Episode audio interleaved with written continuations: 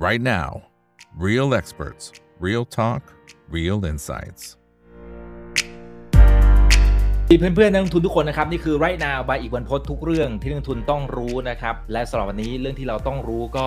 เกี่ยวเนื่องนะครับ กับตอนที่มันผ่านมาด้วยนะครับ ที่พี่ตาเองเนี่ยก็มาให้ความรู้ดีๆกับพวกเราด้วยนะครับ แต่ว่าตอนนี้จะเริ่ม advanced เพิ่มมากขึ้นนะครับสำหรับการนับคลื่นตัว e l i o t Wave แบบง่ายๆนะครับ แต่คำว่าง่ายๆเนี่ยนะฮะก็จะสามารถเอาไปใช้ได้จริงนะครับ ก็อยากให้เพื่อนๆนั้นทบทวนดีๆนะครับ แล้วก็เดี๋ยวพี่ตาเองจะแจกตัวสไลด์ด้วยนะครับ ผมเดี๋ยวฟังกติกาให้ดีนะครับ แล้วก็สามารถเอาไปทบทวนกันได้ เราจะได้เป็นนักทุนที่เก่งๆ แล้วก็ประสบความสำเร็จได้นะครับสำหรับท่านไหนที่อยากจะสนับสนุนช่องทางบีกบีก็เช่นเคยนะครับไปที่ทางฝั่งของ YouTube สมัครเป็น Membership เดือนละ50 บาทนะครับก็คล้ายๆ กับเปรียบเสมือนกับเหมือนกับว่าเลี้ยงกาแฟกับทีมงานผมเลยนะฮะคือช่วงนี้แบบแรงกดดันมาจากทุกทิศทางเลยนะครับ ต้องเติมกำลังใจให้ทีมงานหน่อยนะครับ ส่วนทางด้านของผู้เชี่ยวชาญวันนี้ที่จะมาร่วมพูดคุยให้ความรู้ดีๆ กับพวกเราเนี่ยนะครับ ก็คือพี่ตาครับ คุณอติอติกุลครับ ผู้ช่วยกรรมการผู้จัดการฝ่าย Block Trade and Structure Products จากบริษัทหลักทรัพย์ยนต้าประเทศไทยจำกัดครับ สวัสดีครับพี่ตาครับผม สวัสดีครับคุณอีก ครับอ่าคนไหนที่เข้ามาแล้วฝากกดไลค์กดแชร์ทุกช่องทางนะครับ Facebook YouTube Twitter Clubhouse แล้วก็ห้อง Open Line Chat นะครับ สนใจห้องไหนก็สามารถที่จะเข้ามาได้เลยนะครับสวันนี้เราจะมานับคลื่นนะฮะแต่ว่าคำว่านับคลื่นนะครับ หลายท่านอาจจะยังไม่ได้คุ้นเคยสักเท่าไหร่นะครับเดี๋ยวจะให้พี่ตาเองนะฮะอธิบายเท้าความสักเล็กน้อยจากตอนที่แล้วนะครับ ที่เริ่มมีแตะๆบ้างละนะครับเพียงแต่ว่าวันนี้เดี๋ยวมีสไลด์แจกด้วยนะครับกติกาเดี๋ยวผมบอกอีกทีหนึ่งนะครับเดี๋ยวให้พี่ตาอินโทรก่อนอ่าเชิญเลยครับครับ สวัสดีครับผู้ชมทุกท่านนะครับ วันนี้เราจะมาเรียนรู้ต่อเนื่องนะครับ ในเรื่องของอ่าการนับคลื่น e l i v a v e แบบง่ายนะครับ เราเรียนไปแล้วเกี่ยวกับ Wave Pattern Trading ซึ่งอันนั้นมันจะเป็นการหาจุดเริ่มต้นของการนับนะครับ แล้วก็เราก็เรียนไปแล้วเกี่ยวกับการวัด Fibonacci ทั้งในแง่ของ projection แล้วก็ retracement ซึ่งอันนั้นก็จะเป็นการดูว่าส่วนประกอบของแต่ละคลื่นมันควรจะยาวเท่าไหร่นะครับ วันนี้ เราจะมาประกอบร่างของคลื่นต่างๆ เข้าด้วยกันนะครับ แต่จะเป็นการนับคลื่นแบบง่ายครับอ่าครับผมโอเคนะครับสำหรับคนไหนที่อาจจะยังไม่ได้ดู 2 ตอนก่อนหน้านี้นะครับ สามารถที่จะไปดูย้อนหลังกันได้เลยนะครับ เป็นความรู้ดีๆ มากๆ แล้วคนไหนที่ได้ดูผมการันตีเลยนะครับ ว่าสามารถเอาไปใช้จริงได้ และท่านจะเข้าใจภาพรวมการลงทุนมากขึ้นด้วยนะครับอ่าเชิญเลยครับ ครับ เรามาเริ่มกันเลยนะครับ เรามาเริ่มต้นก่อนครับว่า หน้าตาของอืม impulse wave เป็นอย่างไรนะครับ ต้องดูนิยามก่อนนะครับ การนับคลื่น impulse wave นะครับ เราก็จะมีกฎด้วยกันอยู่ 3 ข้อนะครับกฎข้อที่1นะครับของคลื่น impulse ก็คือว่าคลื่นที่ 2 จะต้องลงมาไม่ต่ำกว่าจุดเริ่มต้นของคลื่นที่1นะครับซึ่งอันนี้เราเรียนกันไปแล้วในตอนของ Wave Pattern Trading นะครับครับ ซึ่งจะมีรายละเอียดอยู่ในนั้นหมดเลยนะครับ ทีนี้อันนี้ก็คือเป็นเพียงแค่กฎข้อแรกของ Impulse นะครับ หรือถ้าเราดูรูปที่เป็นตัวอย่างตรงนี้นะครับ ราคาของสินทรัพย์ตัวนี้ขึ้นมาเป็นคลื่นหนึ่งตรงนี้ แล้วก็ถอยสองตรงนี้นะครับครับจะเห็นว่าสองลงไม่ต่ำกว่าจุดเริ่มของคลื่นหนึ่งนะครับ ถ้าอย่างนั้นตรงนี้เป็น2ได้ แล้วก็จะมีต่อไปเป็นคลื่น3ถัดไปนะครับ อันนี้ก็คือกฎข้อที่ 1 ของคลื่น impulse นะครับกฎข้อที่ 2 ของ impulse นะครับก็คือเมื่อเทียบกันระหว่างคลื่น 3 กับคลื่น 1 หรือคลื่น 3 กับคลื่น5นะครับคลื่น 3 เทียบแล้วคลื่น 3 จะต้องไม่สั้นที่สุดนะฮะถ้าดูจากรูปตรงนี้เราวัดความสูงในแนวดิ่งของราคานะครับ ก็คือคลื่น3 จะต้องไม่สั้นที่สุดเมื่อไปเทียบกับคลื่น 1 และคลื่น5นะครับอันนี้เป็นกฎข้อที่ 2 ของ impulse นะครับถ้าเราดูตัวอย่างตรงนี้นะครับ ราคาของหุ้นตัวนี้ขึ้นมาคลื่น 1 ตรงจุดนี้ถอย2นะครับแล้วก็ขึ้น3นะครับแล้วก็ลองวัดความสูงดูนะฮะถ้าขึ้นหนึ่งคือร้อยเปอร์เซ็นต์นะฮะขึ้นสามร้อยเปอร์เซ็นต์มันอยู่ตรงนี้นะครับแต่ราคาได้พ้น พ้นไปแล้วนะครับพ้นไปแล้ว ดังนั้นตรงเนี้ยขึ้นสามไม่ได้สั้นกว่าขึ้นหนึ่งแล้วนะครับดังนั้นขึ้นห้าเราต้องไม่เทียบเลย เพราะว่าขึ้นห้ามันยังไม่เกิด แต่เรารู้ว่าสามยาวกว่าหนึ่งแล้วก็แสดงว่าใช้ได้ ก็แสดงว่าชุดตรงเนี้ยจะเป็นชุดของ impulse นะครับเป็นชุดของ impulse นะครับทีนี้เวลาเราเห็นขึ้นสามแล้วถอยสี่เนี่ยเนื่องจากว่าสามไม่ได้สั้นที่สุดแล้วถูกไหมครับเพราะว่าหนึ่งมันสั้นกว่าไปแล้ว ดังนั้นตรงนี้มันต้องมีห้าคลื่น ก็เป็นโอกาสในการเทรดได้ครับว่า เมื่อเรารู้ว่ามันเป็น impulse จะมีห้าคลื่นดังนั้นเวลาย่อลงมาคลื่นสี่ด้วยความตกใจหรืออะไรก็ตามแต่เนี่ยต้องซื้ออ่าจัดได้เลยใช่เพราะมันยังมีคลื่นห้ารออยู่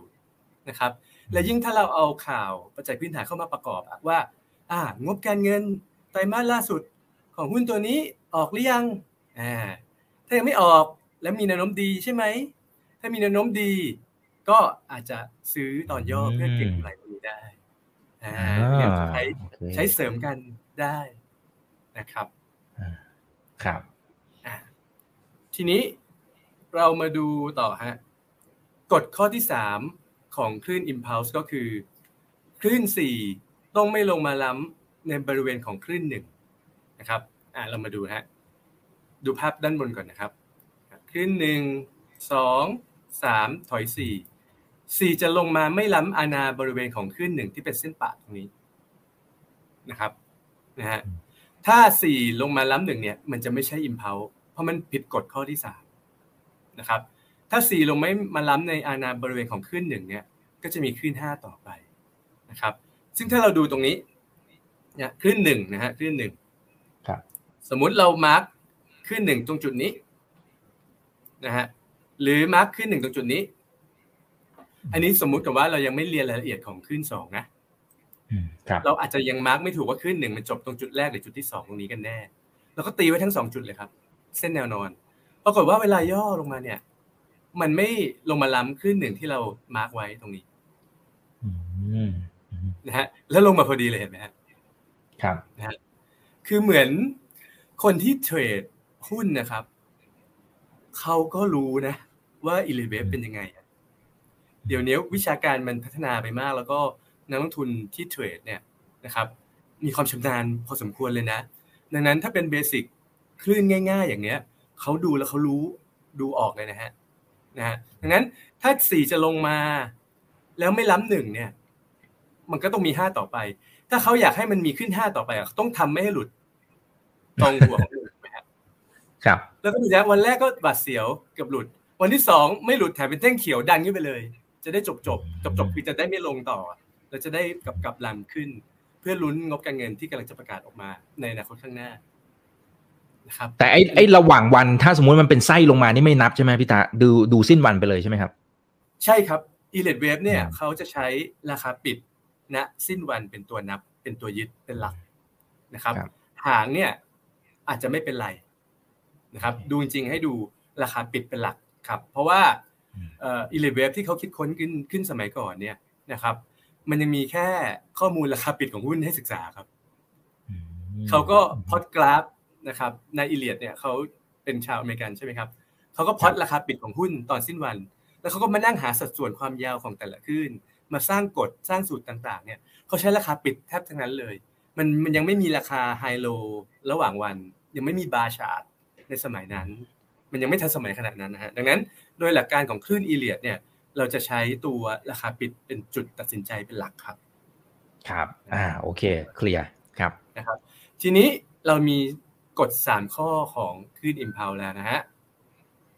อ่านะฮะเมื่อเรารู้ว่าคลื่นดังกล่าวเป็น impulse แล้ว ซึ่งต้องทำตามกฎทั้งทั้งสามข้อเลยนะฮะ ต้องทั้งทั้งสามข้อเลยนะ จะละเมิดข้อใดข้อหนึ่งไม่ได้เลยนะฮะต้องทั้งสามข้อเลยนะฮะพอเรารู้ว่ามันเป็น impulse เพราะมันเข้ากฎของทั้งสามข้อ เราจะสามารถใช้ Fibonacci multiple ครับ เพื่อวัดเป้าคลื่นห้าได้ครับนะ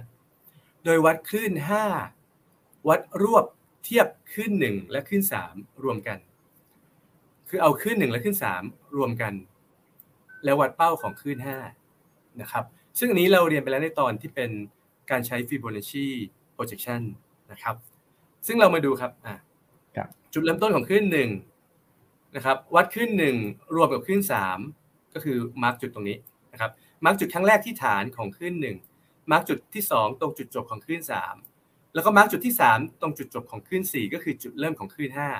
แล้วเราก็จะมีค่า Fibonacci level ต่างๆ ขึ้นมา ซึ่งผมสอนไปแล้วว่า จุดที่เกิดบ่อยสุดคือ 61.8%นั่นก็หมายถึงว่า คลื่น 5 มักจะยาวเป็น 61.8%เมื่อเทียบกับคลื่น 1 และคลื่น 3 รวมกันนะครับ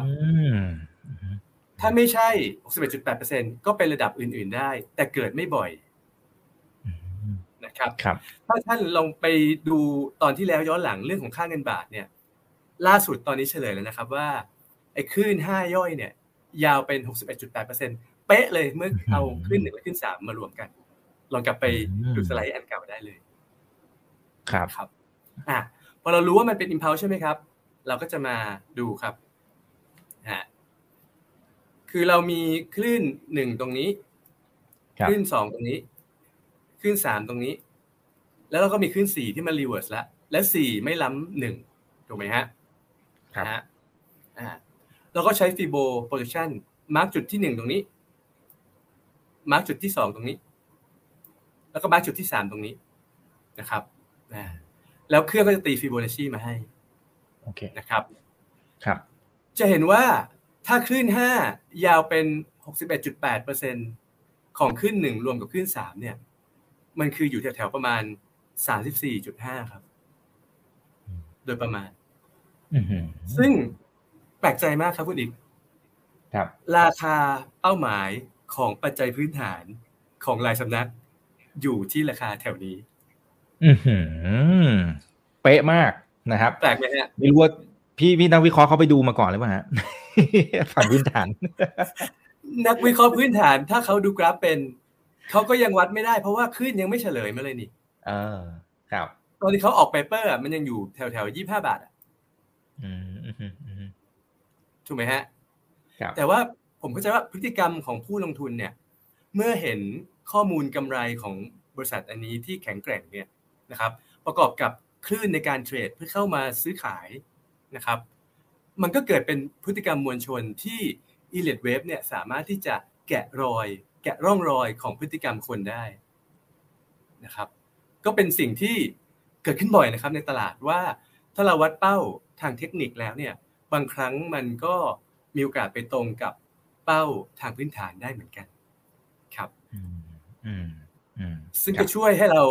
เตรียมตัวเตรียมใจถูกไหมครับวางแผนใช่ใช่วางแผนว่าอ่ถ้าราคาจะขยไปหมชนปัจจัยพื้นฐาน หรือถ้าราคาไปชนเป้าทางเทคนิคที่มีนัยสำคัญแล้วเกิดขึ้นบ่อย ก็ให้เตรียมตัวทำกำไรไว้อืมนะครับครับอืมโอเค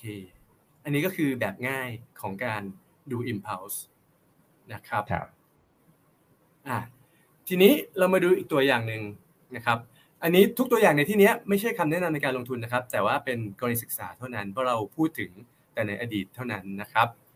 ใช่ครับตัวอย่างของการใช้กฎของชุดคลื่น impulse เนี่ยนะครับ สมมุติเราดูนะครับคลื่นขึ้นมาขึ้นหนึ่งตรงนี้ ถอยสองตรงนี้นะครับสองลงมาไม่ล้ำจุดเริ่มของขึ้นหนึ่ง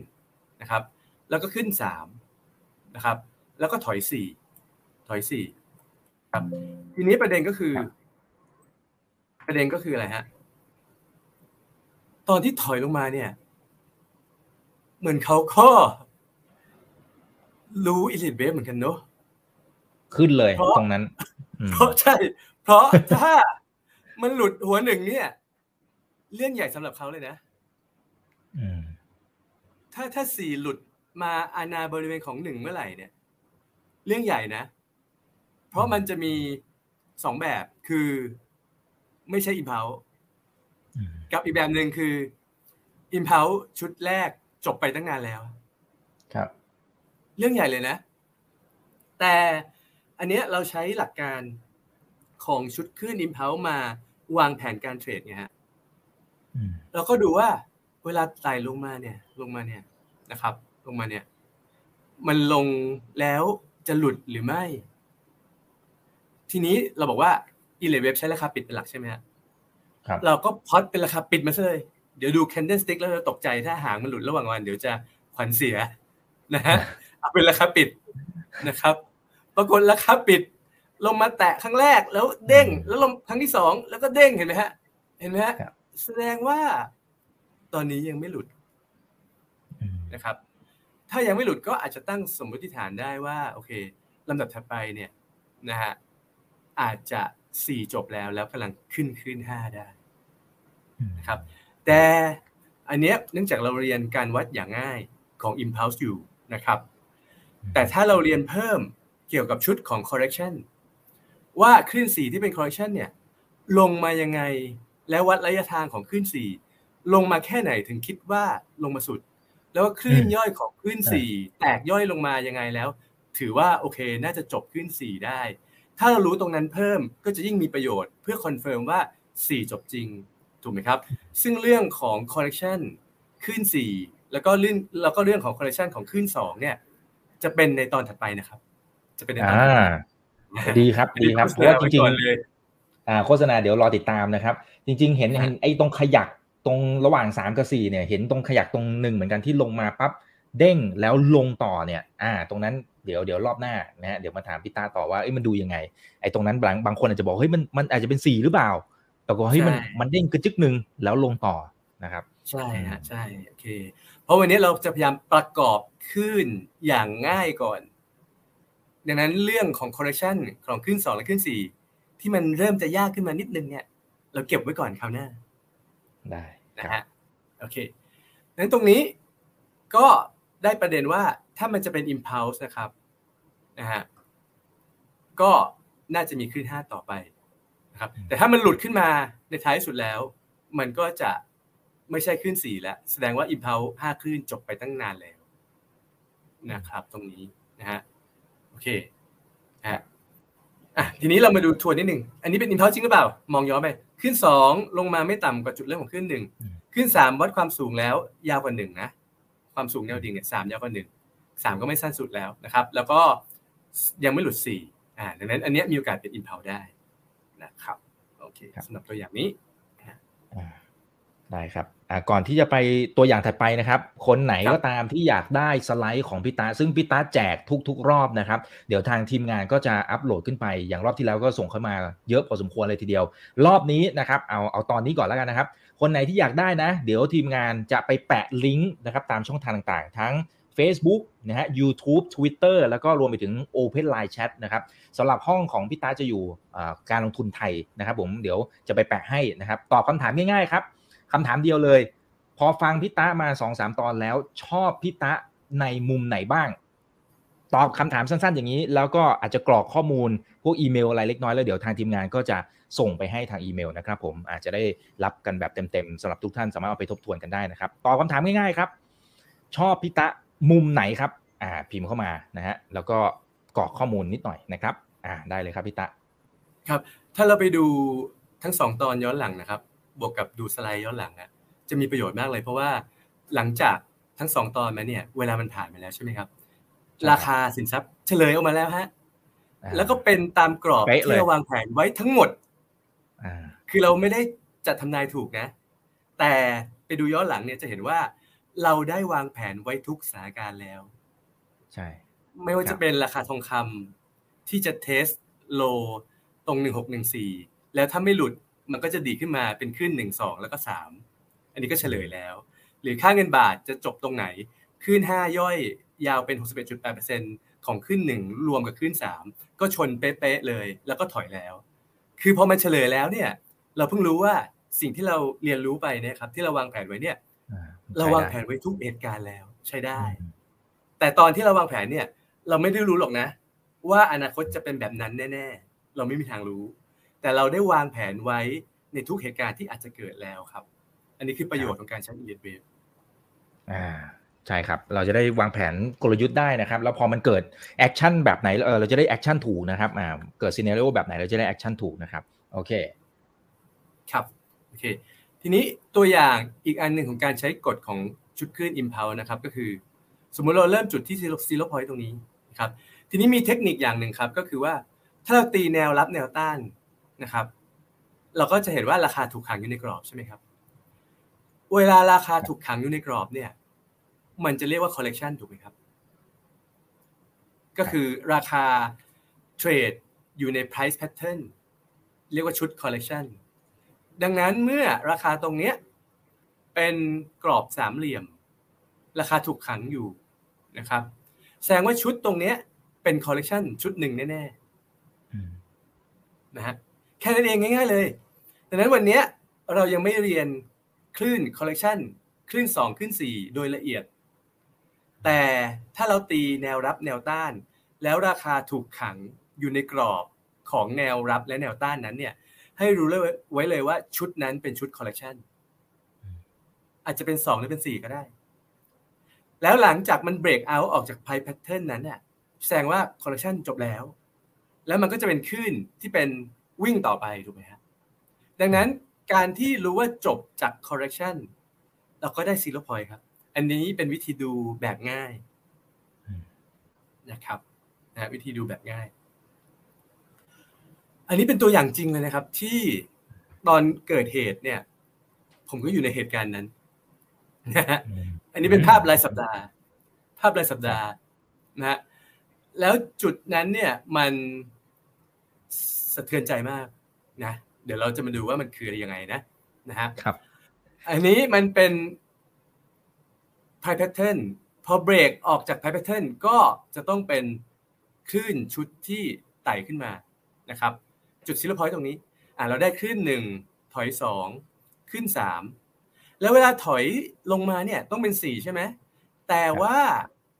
ห่วงขึ้นหนึ่งอยู่ตรงเนี้ยห่วงขึ้นหนึ่งอยู่เนี้ย สี่ลงมาเนี่ยนะ ใช่สี่หรือไม่ ปรากฏมันหลุดแล้วไงฮะขึ้นสี่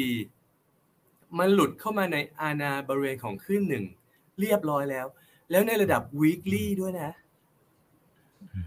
แสดงว่าอะไรครับ แสดงว่า โอกาสที่จะเป็นสี่จริงเนี่ยไม่ใช่ละที่เป็น impulse เนี่ยไม่ใช่ละ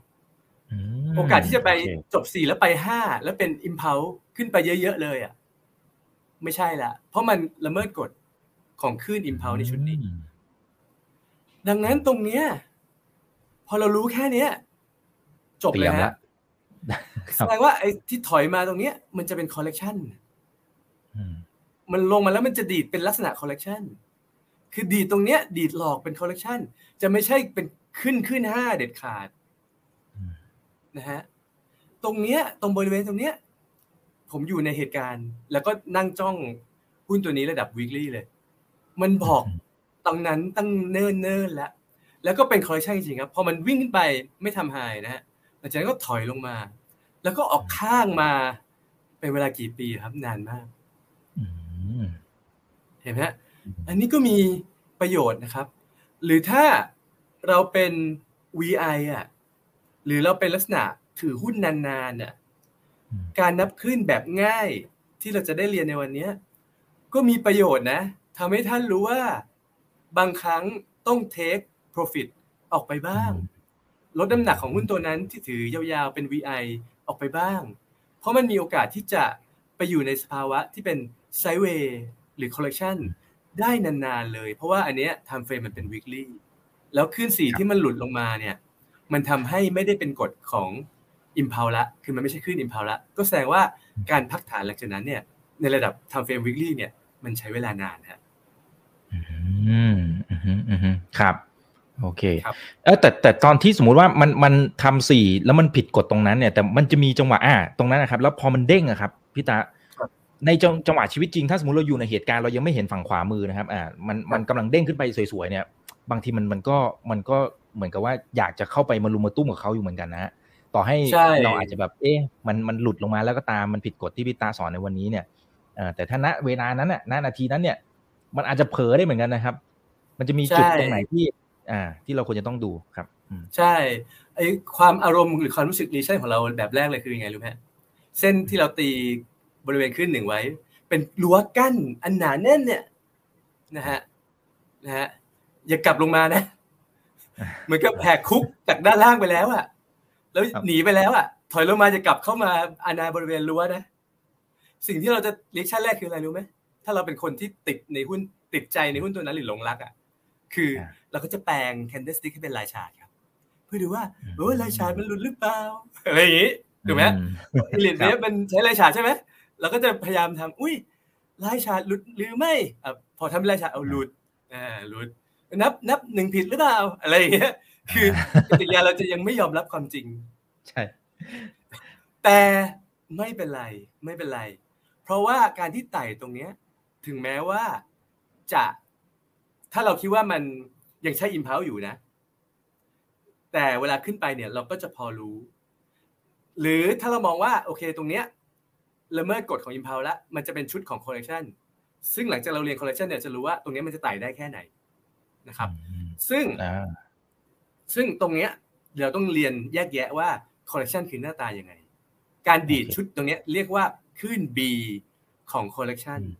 มันดูยังไงนะครับ แต่ถ้าเกิดเรายังไม่เรียนถึงจุดนั้นนะฮะเราก็ตีนะฮะแนวรับไว้ดูเลย อย่างเช่น อันนี้ผมสอนเป็นเทคนิคอย่างง่ายเลยนะ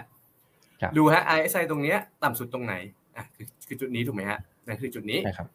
ตรงบริเวณเนี้ยตอนที่มันขึ้นไปแล้วเนี่ย สมมุติเราคิดว่ามันเป็น impulse นะแต่ความจริงมันไม่ใช่นะ แต่เราจะ stop loss หรือหนียังไง เพื่อที่จะ confirm ว่าโอเค มันมันจบ impulse ไปตั้งแต่ตรงนี้แล้วอะเราก็ตี support ฮะด้วยการดูอะย่อลงมานะครับ ตรงนี้ไอซ์ไซตรงนี้ต่ำใช่ไหมต่ำต่ำลงมาใช่ไหมก็ตีครับเชื่อมจุดนะฮะเนี่ยตรงเนี้ย ก็ตีจุดตรงนี้ไปได้ปื๊ดขึ้นไปพอมีสองจุดแล้วเราตีลากผ่านได้ถูกไหมครับครับ มันก็จะไปชนตรงนี้เองโดยธรรมชาติอยู่แล้วปื้อขึ้นไปถูกไหมฮะเราก็ยังอุ่นใจตรงนี้ไอซ์ไซก็ไฮไฮเออร์โลด้วย ก็แสดงว่าจุดไอซ์ไซที่ต่ำที่สุดตรงอาณาบริเวณนี้ยังคงรักษาจุดเดิมไว้ ดังนั้นเส้นที่เราเคยตีไว้ก่อนหน้าเนี่ยยาวไปถึงตรงนี้ มันยังใช้ได้อยู่ใช่ไหมครับ ใช่ครับหลักการง่ายสุดเลย หลุดตรงนี้ไงฮะเพนอืมเห็นนะฮะแสดงว่าตรงเนี้ยมันละเมิดกฎของ Impulse ไปแล้ว เราอย่าฝืน ที่ขึ้นมานี้เป็น B ของชุด Collection เท่านั้น พอหลุดเส้นแนวรับตรงนี้ แล้วแนวรับเราต้องอัปเดตตัวเองตลอดนะ ด้วยการดูไอซ์ไซที่ต่ำสุดในอาณาบริเวณของมัน ซึ่งตรงเนี้ยตรงเนี้ยยังต่ำสุด ตรงเนี้ยต่ำที่สุด ตรงนี้ก็ไม่ต่ำเท่าถูกไหมแสดงนั้นดังนั้นเส้นเทนไลน์เส้นสปอร์ตยังคงอยู่ที่เดิม ยังคงอยู่ที่เดิม พอละครับหลุดตรงนี้เพนแล้วครับ นี่ครับแบบง่ายเลยนะครับ ครับ โอเค ตามทันใช่ไหมครับโอเคเคลียร์ครับอ่าอันนี้จะได้ครับเป็นจุดทางหนี้ที่ไล่นะครับ ในทุกกรณีเผื่อท่านไหนที่อาจจะเผลอนะ ต่อให้วันนี้เรียนกับพี่ตาปั๊บอยู่ในสถานการณ์จริง เราจะได้รู้ว่าเอ้ยตรงจุดนี้เราต้องเพ่นละ อืม ใช่ครับใช่โอเคนะฮะถัดมาครับ โอเค ทีนี้เราเรียน impulse ไปแล้วใช่ไหมครับคุณอีกครับ เรารู้ zero point และพยายามนับคลื่นขาขึ้น ที่มันอาจจะมีห้าคลื่นเนี่ย พยายามนับเป็น impulse แต่นับยังไงก็ผิดกฎ ไม่เข้าทั้งสามข้อของ impulse คือมันอาจจะมีบางข้อที่มันไม่ใช่ มันก็ไม่ใช่ impulse ด้วยถูกไหมฮะคำตอบง่าย ๆ เลยคือ ถ้าพยายามนับให้เป็น impulse แล้วมันไม่ไม่ได้เนี่ย มันจะเข้าข่าย diagonal wave ทั้งหมดเลยครับอืมอืมอืมจบไหมครับมันก็เลยง่ายไง อ่า ไอ้ที่เหลือ ถ้าไม่ใช่ impulse ที่เหลือก็คือ diagonal ครัแค่บนั้นเองนะฮะคือเราอย่าทำชีวิตให้ยุ่งยากครับ เวลาการวางกลยุทธ์การเทรดเนี่ย ก็ใช้แบบง่าย ๆ แต่ความง่ายนี่แหละทรงพลังนะฮะซึ่งเรามาเรียนรู้ครับว่า diagonal wave คือในกรณีที่ไม่เข้ากฎ impulse แล้วนั้นนะฮะคลื่นนั้นน่าจะเป็น diagonal โดยที่ diagonal มีคุณสมบัติคือ นะฮะแต่ละคลื่นย่อยอะมีสามคลื่นเห็นว่าคลื่นหนึ่งสองสามสี่ห้าเนี่ย เป็น diagonal ในตัวอย่างนี้นะฮะครับซึ่งคลื่นย่อยของแต่ละชุดอะจะมีสามคลื่นนั่นก็คือคลื่นหนึ่งเนี่ยมีสามคลื่นก็คือ ตรงนี้หนึ่งสองสามเห็นไหมฮะคลื่นสองก็มีสามคลื่นหนึ่งสองสามคลื่นสามก็มีสามคลื่นหนึ่งสองสามนะฮะคลื่นสี่ก็มีสามคลื่นหนึ่งสองสาม คลื่นห้าก็มีสามคลื่นหนึ่งสองสามเห็นไหมฮะอ่านะครับครับโอเคไหมฮะครับ แล้วก็อีกเกณฑ์หนึ่งก็คือ diagonal เนี่ยสามารถยอมรับให้ขึ้นสี่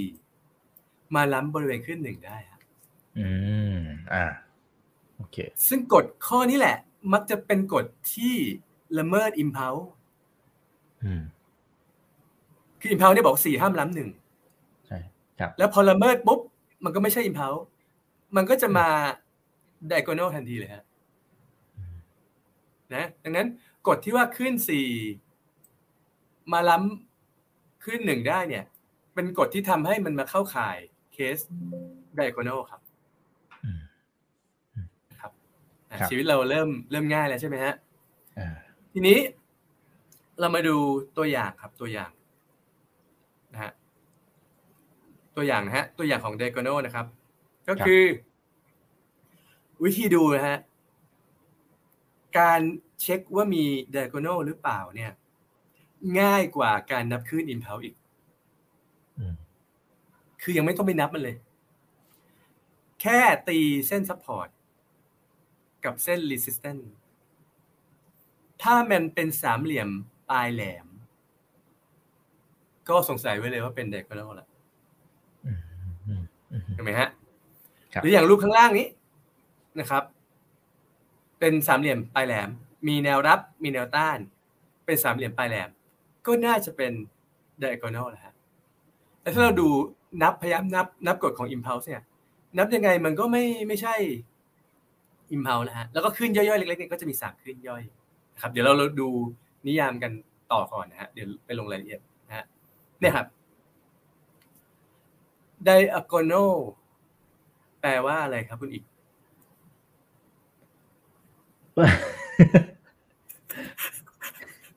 ภาษาอังกฤษฮะอืม อ่า เนี่ยตอนผมเรียนเนี่ย ผมก็ไม่ค่อยชอบ ผู้สอนที่ถามก่อนจะเรียนนะ เพราะว่าถ้ารู้แล้ว เราจะมานั่งเรียนทำไมถูกไหมฮะ แล้วส่วนใหญ่ทะแยงมุมอาจารย์คนฮะถามเนี่ยใช่ส่วนใหญ่อาจารย์คนถามเนี่ย ก็ถามไปอย่างนั้นเอง พอมีผู้เรียนตอบขึ้นมานะ อาจารย์ก็จะบอกไม่ใช่ไม่ใช่ แล้วก็จะเฉลยในสิ่งที่ตัวเองต้องการตอบออกมาอ่าถูกไหมฮะเออแต่การถามในที่นี้ การถามของวิทยากรทุกท่านเนี่ยผมเข้าใจอารมณ์เนี่ยคือ ต้องการกระตุ้นให้ผู้ฟังได้คิดคิดตามตาม ใช่อืมเท่านั้นเองไม่สำคัญหรอกว่าจะตอบหรือไม่ตอบอะนะครับ diagonal เนี่ยคือแป ลภาษาอังกฤษตรงๆ คือ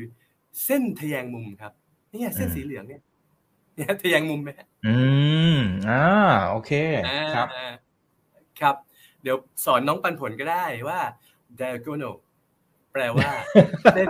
ทะแยงมุม เดี๋ยวให้มาเรียนกับลุงตาด้วยนะครับอ๋อครับยินดีครับ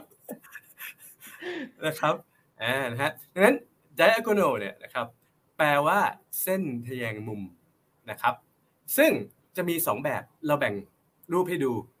นะฮะรูปด้านบนนะครับคำว่า leading diagonal หมายถึงตัวทะแยงมุมเนี่ยสามเหลี่ยมมุมแหลมเนี่ยครับอยู่ในคลื่นหนึ่งเราเรียกว่า leading diagonal เพราะว่ามันอยู่ในคลื่นหนึ่งเนี่ยคลื่นเริ่มต้นคลื่นแรกอะฮะก็เลยเรียกว่าเป็น leading diagonal นะครับส่วนรูปทางด้านล่างตรงนี้นะครับ ถ้า diagonal อยู่ในคลื่นห้านะฮะอยู่ในคลื่นห้านะฮะก็เรียกว่าเป็น ending diagonal แค่นั้นเองนะครับทีนี้เรามาดูฮะทีนี้ diagonal wave เนี่ยจบตรงไหน อันนี้เราตีแนวรับแนวต้านใช่ไหมครับ เราก็เห็นเป็นสามเหลี่ยมมุมทะแยงมุมแหลม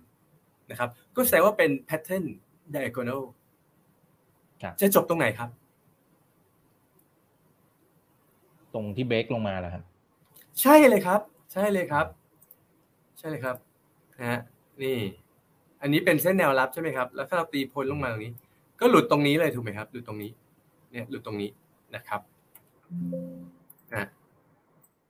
หลุดบริเวณนี้นะฮะดังนั้นก็จบตรงนี้ก็คือจบ เนื่องจากอันนี้เป็นคลื่นหนึ่งใช่ไหมฮะก็เป็น leading diagonal ก็ถอย correction เห็นไหมฮะหรืออย่างตัวเนี้ยเป็นหุ้นแบงก์เหมือนกัน ซึ่งแปลกนะครับคุณอีก คลื่นเนี่ยใน sector เดียวกันเนี่ยบางทีทำ pattern ของคลื่นเหมือนกันนะอย่างตัวเนี้ยก็เป็นกลุ่มแบงก์เดียวกันเหมือนกับหุ้นตัวข้างบนน่ะก็เป็น leading diagonal เหมือนกัน พอหลุดนะครับ พอหลุดนะครับถ้าเราตีแนวรับตรงเนี้ยนะครับ พอหลุดตรงเนี้ยนะครับ ก็แสดงว่าจบ diagonal แล้วดังนั้น diagonal เนี่ย หาเจอไม่ยาก ถ้าเราตีแนวรับแนวต้าน แล้วเป็นสามเหลี่ยมมุมแหลมทะแยงนะเป็นสามเหลี่ยมแหลมทะแยง แล้วการจะดูว่าจบ diagonal ตรงไหน ไม่ยากเลยฮะ ดูว่าหลุดแนวรับ มันดูง่ายมากนะครับ ถ้าเป็น impulse เนี่ยอาจจะต้องคิดแล้วคิดอีกจบจริงหรือเปล่านะฮะนะฮะ impulse ก็ต้องวัดระยะแล้วจบจริงหรือเปล่านะฮะแต่ถ้า diagonal เนี่ยดูง่ายเลยคือจบหลุดแนวรับเดิมนะครับนะครับอันนี้ก็เป็นตัวอย่างนะครับโอเคอะดังนั้นที่เราเรียนไปแล้วนะฮะก็จะมีคลื่น impulse ซึ่งมีกฎ 3 ข้อ แล้วก็มีคลื่น diagonal สามเหลี่ยมมุมทะแยง ซึ่ง diagonal เนี่ยยอมให้คลื่น 4 ล้ำมาคลื่นหนึ่งได้ นะครับ ทีนี้ถ้าเรามาดูคลื่น motive wave ทั้งชุดใหญ่เลยนะครับ อันนี้คือ motive wave หนึ่งชุดใหญ่ ที่มี5คลื่นย่อยนะครับ motive wave นี่คือทิศทางหลัก เราเรียนเนี่ยเรียนว่าทิศทางหลักคือขาขึ้นดังนั้นอันนี้คือ motive wave หนึ่งชุดหนึ่งชุดใหญ่ ซึ่งมีห้าคลื่นย่อย ทีนี้เรามาดูว่าคลื่นหนึ่งสามห้ามันจะเป็นอะไรได้บ้างนะครับ เรามาดูครับคลื่นหนึ่ง คลื่นหนึ่งเป็น impulse ก็ได้ หรือเป็น leading diagonal ก็ได้นะครับคลื่นสามต้องเป็น impulse เท่านั้นนะครับอันนี้ไงเนี่ยสำคัญละคลื่นสามต้องเป็น impulse เท่านั้นคลื่นสามไม่สามารถเป็น diagonal สามเหลี่ยมมุมทะแยงได้นะครับนะ ส่วนใหญ่ขึ้นขึ้นสามเนี่ยนะฮะมักจะยาวไงถ้าเป็นตัวหุ้นรายตัวนะครับนะฮะดังนั้นมันจะไม่ได้แบบขึ้นแบบเอียงเอียงทะแยงขึ้นไปแล้วจบเร็วๆ ไม่ใช่ ขึ้นสามมักจะขึ้นแบบค่อนข้างเนิบๆแต่ขึ้นดีขึ้นต่อเนื่อง ขึ้นระยะทางได้ไกลนะครับ ดังนั้นขึ้นสามเนี่ยจะเป็น impulse เท่านั้น แล้วขึ้นห้าล่ะ ขึ้นห้าจะเป็น impulse ก็ได้ หรือจะเป็น ending diagonal ก็ได้นะครับ ดังนั้นเราก็รู้วิธีการประกอบคลื่นละด้วยการประกอบชิ้นหนึ่งสามห้าโดยที่ขึ้นสามต้องเป็น impulse เท่านั้นนะครับ ส่วนหนึ่งและห้าจะเป็น impulse หรือ diagonal ก็ได้ ส่วนสองและสี่ที่ยังพูดแค่คร่าวๆอยู่ในตอนนี้ ก็คือสองและสี่เป็น correction ดังนั้นสองและสี่จะถูกขังอยู่ระหว่างแนวรับแนวต้านนะฮะจะเป็นไซด์เวย์นั้นเราจะประกอบสองกับสี่ได้ เพราะว่าสองกับสี่จะถูกขังอยู่ระหว่างแนวรับแนวต้านนะฮะนะไม่เหมือนการขังของ diagonal นะ ถ้าเป็น diagonal เนี่ย มันถูกขังแบบแบบขาขึ้นไงนี่ไหมฮะครับนะเนี่ยถ้าเป็น diagonal ถูกขังแบบขาขึ้น แต่ถ้าเป็น ขึ้นสองหรือขึ้นสี่เนี่ย มันจะถูกขังถูกขังแบบลักษณะ ออกด้านข้างหรือเป็นขาถอยลงอย่างนี้นะครับโอเคครับ ถัดมาครับอะเรามาดูนิยามชัดของ collective wave นะครับ ก็คือคลื่น2 และคลื่น4 เรียกว่า collective wave นะฮะซึ่งคลื่น collection จะมีนิยามคือ มันเจอเคลื่อนไหวสวนทางกับทิศทางหลัก ทิศทางหลักของเราคือขาขึ้น ดังนั้น collection ก็คือทิศทางขาลงคือสวนลงมาครับ หรือ collection อาจจะหมายถึงอีกแบบหนึ่งคือหมายถึง sideway อยู่ในกรอบ เช่น sideway อยู่ในกรอบสี่เหลี่ยม sideway อยู่ในกรอบสามเหลี่ยมพื่อถ่วงเวลาให้ต้นทุนมันเฉลี่ยไปตามเวลาซะก่อนก่อนจะวิ่งต่อนะครับ ดังนั้น collection มีความหมายสองนัยยะนะ ว่าวิ่งสวนลงนะครับ หรือเคลื่อนไหวไซด์เวย์ในกรอบเพื่อกินเวลาเพื่อถ่วงเวลานะครับ ซึ่ง collection เนี่ยถูกชดเชยหรือถูกพักฐานทั้งในแง่ของราคา และในแง่ของพักฐานในเรื่องของเวลานะฮะนะฮะโอเค ทีนี้ collection นะครับ จะมี 4 รูปแบบนะครับ รูปแบบที่ 1 ก็คือ zigzag รูปแบบที่ 2 ก็คือ flat รูปแบบที่ 3 ก็คือ triangle รูปแบบที่ 4 คือ combination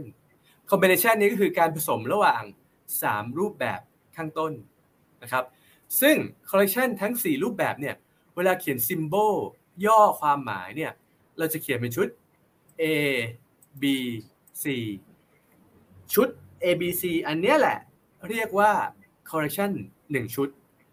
นะครับ ไม่ว่ามันจะครับเป็นรูปแบบใดรูปแบบหนึ่ง ใน 4 แบบเนี้ยจะขอเรียกว่า ABC ทั้งหมดเพื่อความง่ายในการสื่อสารนะครับ ซึ่งเดี๋ยวรายละเอียดของลักษณะคลื่น และการวัดระยะของ correction เนี่ยเราคงต้องเรียนในคราวหน้า เพราะเป็นเรื่องที่มีรายละเอียดค่อนข้างเยอะนะครับอืม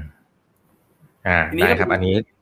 เดี๋ยวจดโน้ตเอาไว้เลยนะครับ อ่า นะครับสำหรับรอบถัดไปนะนะครับ แล้วก็ขออนุญาตย้ำอีกทีนะครับ คนไหนที่อยากได้สไลด์ของพี่ตาพี่ตาใจดีมากนะครับทำแล้วก็ไม่ห่วงวิชาไม่กักนะครับดังนั้นคนไหนที่อยากได้สไลด์ของพี่ตานะครับ ก็ไปที่ลิงก์ที่ทีมงานจะแปะไว้ให้ทั้ง Facebook YouTube Twitter แล้วก็ห้อง Open Line Chat และตอบคำถามง่ายๆว่าพอฟังพี่ตาแล้วประทับใจในด้านไหนบ้างนะครับ พิมพ์มาได้ ไม่ต้องอวยอะไรมากมายนะครับ ไม่ไม่เกี่ยวนะ เราแรนดอมอยู่แล้วนะครับ เอาตามความเป็นจริงที่พอฟังพี่ตาเสร็จปั๊บเราชอบในมุมไหนนะครับพิมพ์เข้ามาได้เลยนะครับ แล้วก็กรอกข้อมูลอีเมลอะไรต่างๆ แล้วเดี๋ยวทีมงานของผมก็จะส่งกลับไปให้ทุกท่านนะครับใช่ครับ หรือว่าท่านผู้ชมจะคอมเมนต์มาว่าสอนตรงไหนแล้วไม่เข้าใจให้ปรับปรุงวิธีสอนในบางจุด หรือว่าได้เหมือนกันจะคอมเมนต์ว่าอยากเรียนอะไรเพิ่มอย่างเงี้ยคอมเมนต์มาได้เลยครับ อ่าได้ครับจะได้ทำสำหรับตัวคลิปถัดๆไปด้วยนะครับอืม ใช่ครับใช่นะฮะเพราะว่าคุณอีกเห็นว่าผมอะไม่กักแน่นอน เพราะว่าเสื้อผมยังใส่เสื้อโปโลเลยครับ ไม่กักเสื้อโปโลของบริษัททรัพย์หยวนต้าประเทศไทยอ่าเดี๋ยวเดี๋ยวขยายก่อนครับเดี๋ยวขยายก่อนนะฮะอ่าจริง ๆ คนไหนที่ที่อยากจะไปตามพี่ตาก็สามารถไปที่หยวนต้าได้เช่นเดียวกันนะครับแล้วพี่ตาเองครับก็มีคลิปดีๆ กับทางฝั่งของหยวนต้านะครับงั้นก็ไปตามฟังได้นะครับ ได้ทุกช่องทางนะครับ ครับอะเรามาดูตัวอย่างถัดมากันต่อนะครับครับอะ ตัวอย่างนี้นะฮะจากการที่อะตรงนี้ตรงนี้เราเจอ diagonal ละหนึ่งอันก็เป็นสามเหลี่ยมมุมทะแยงถูกไหมฮะครับแล้วเราก็เจอตรงนี้อีกนะฮะ diagonal สามเหลี่ยมมุมทะแยงนะครับ อันนี้ก็คือคลื่นหนึ่งใหญ่อืมซึ่งภายในไส้ย่อยของมันเนี่ยก็จะมีคลื่นหนึ่งย่อยเป็น diagonal แล้วก็คลื่นห้าย่อยก็เป็น diagonal นะครับพอมันหลุดเส้นแนวรับตรงนี้ ก็พักฐานเห็นไหมพักฐาน เวลาพักฐานเราก็ตี แนวต้านตีแนวรับถูกไหมฮะครับพออยู่ในกรอบสี่เหลี่ยมตรงนี้ก็คือพักก็คือไซด์เวย์ถูกไหมมันก็เลยเป็นขึ้นสองไงฮะนะฮะพอเบรกเอาท์ตรงนี้นะครับ ก็เริ่มต้นขึ้นสามถูกไหมฮะถูกไหมฮะอ่านะฮะเสร็จแล้วก็เลย question ว่าขึ้นสี่ถ้าถอยลงมาเนี่ย ถ้าชุดใหญ่ของขึ้น ถ้าจะยังเป็น impulse เนี่ย นะฮะสี่ต้องไม่ล้ำหนึ่งถูกไหมฮะอืมสี่ต้องไม่ล้ำหนึ่งถูกไหมครับดังนั้นห้ามเลยนะ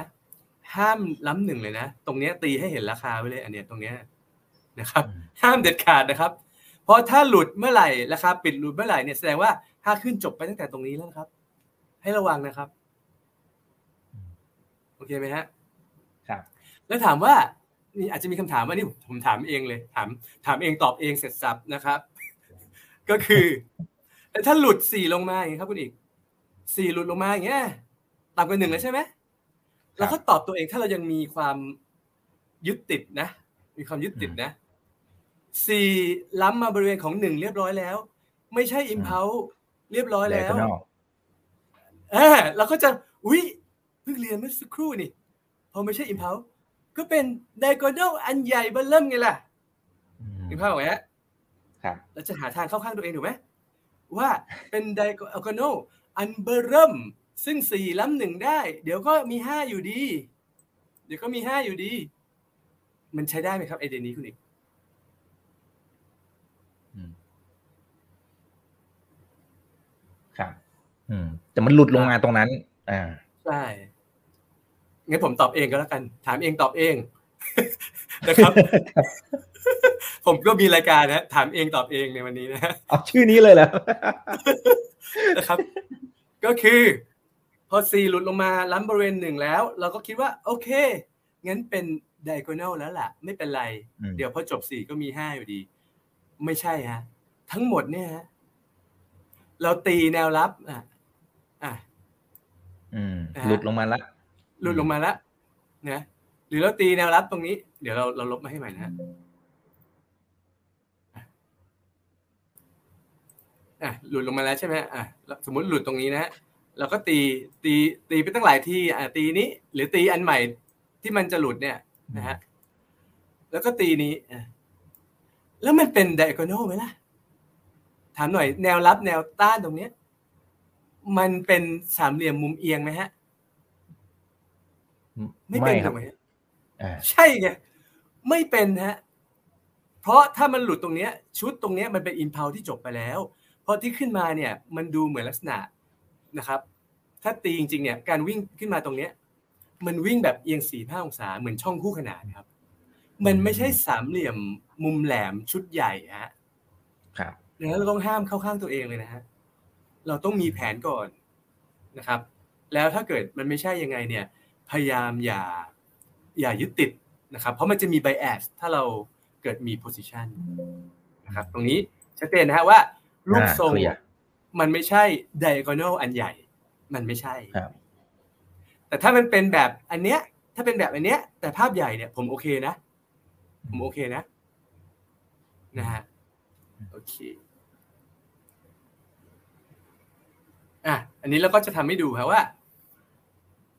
ถ้าเราประกอบขึ้นนะฮะอะขึ้นหนึ่งที่ขึ้นมาตรงนี้นะฮะขึ้นสองเห็นไหมถูกขังอยู่ใน แนวรับแนวต้านพอเบรกเบรกเอาปุ๊บนะครับ ก็จะเป็นขึ้นสามถัดไปแล้วพอขึ้นสามจบพัก ก็ตีแนวต้าน ตีแนวรับ แล้วก็เป็นชแนลที่ทำรูปตัวอย่างไซด์เวย์ลงมาตรงนี้เป็นขึ้นสี่สี่จบตรงไหน แต่สี่ห้ามจบต่ำกว่าไปล้ำบริเวณของคลื่นหนึ่งนะซึ่งซึ่งก็คือเส้นสีแดงตรงนี้นะครับนะฮะแล้วพอจบปุ๊บนะครับ ถ้ามันยังเป็นตามกฎของ impulse อยู่ มันก็จะมีคลื่นห้าได้นะครับ แบบนี้นี่ฮะก็คือการประกอบคลื่นณวันนี้เราสามารถประกอบคลื่น 1 เข้ากับคลื่น correction คลื่น 2 ซึ่งเราดูแค่ correction ว่าเป็นอยู่ในกรอบ price pattern แล้วก็มีคลื่น3นะครับซึ่งเราอาจจะวัดระยะ 1 กับ 3 มาเทียบกันก็ได้นะครับแล้วเราก็ประกอบคลื่น 4 ที่เป็น price pattern ที่เป็นถูกขังอยู่ใน price pattern ตรงนี้ก็เป็นคลื่น4นะครับเดี๋ยวพอเบรกเมื่อไหร่นะครับก็จะเป็นคลื่น5เราก็จะวัดระยะคลื่น 5 ได้อีก นะครับเมื่อเอาคลื่น 1 และคลื่น 3 มารวมกัน แล้วก็จะวัดระยะคลื่น 5 ได้อย่างนี้นะครับ อันนี้ก็จะเป็นวิธีการดูการประกอบคลื่นนับขึ้นแบบง่ายครับอ่าครับโอเค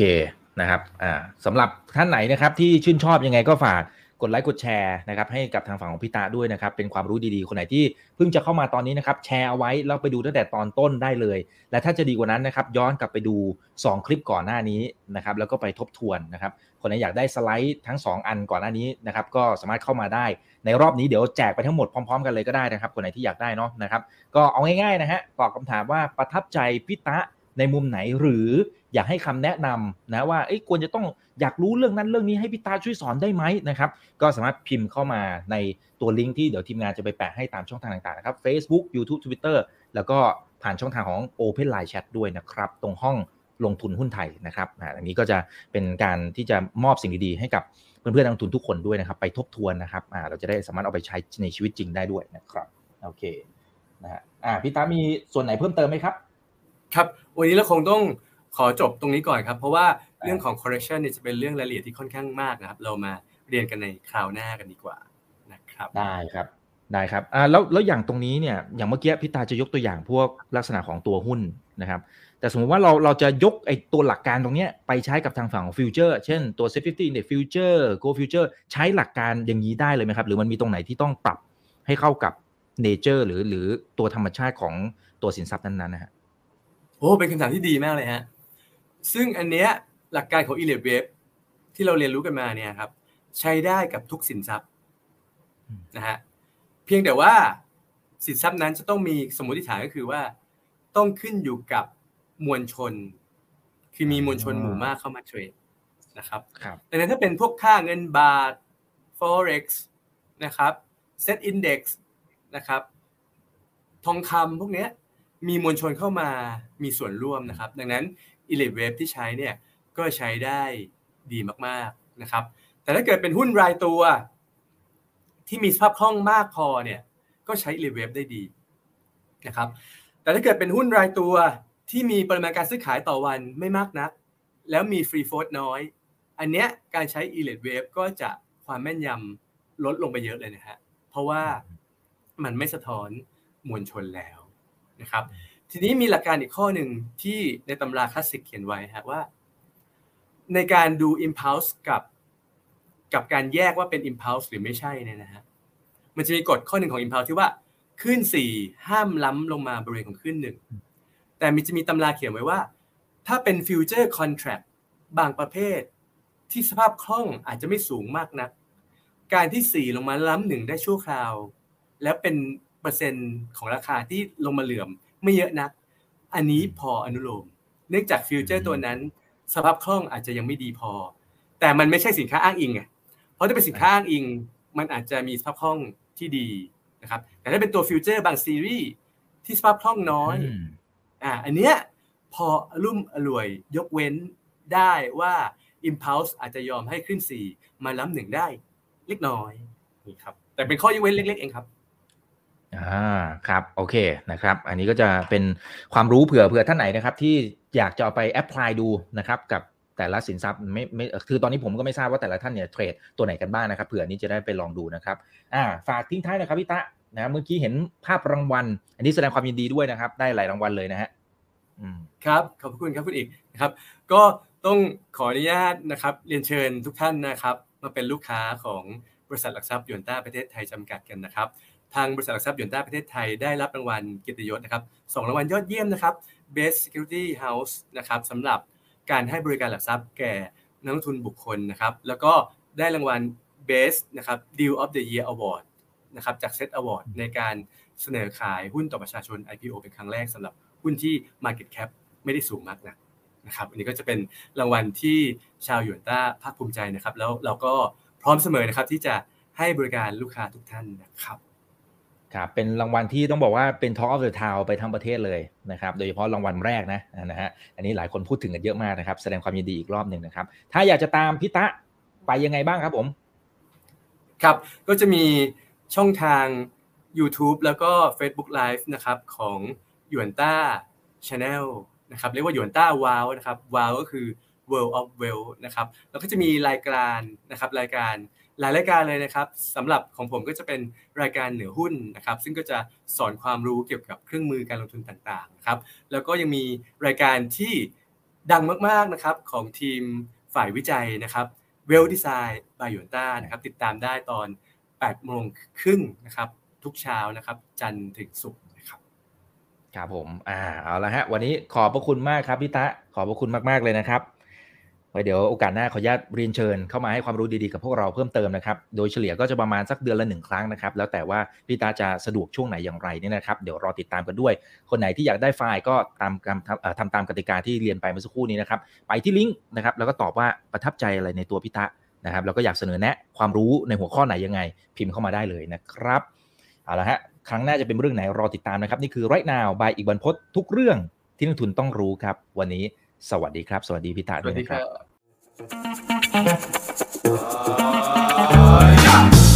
ถ้าชื่นชอบคอนเทนต์แบบนี้ อย่าลืมกดติดตามช่องทางอื่นๆด้วยนะครับ ไม่ว่าจะเป็น Facebook, YouTube, Line Official, Instagram และ Twitter จะได้ไม่พลาดการวิเคราะห์และมุมมองเศรษฐกิจ และการลงทุนดีๆ แบบนี้ครับ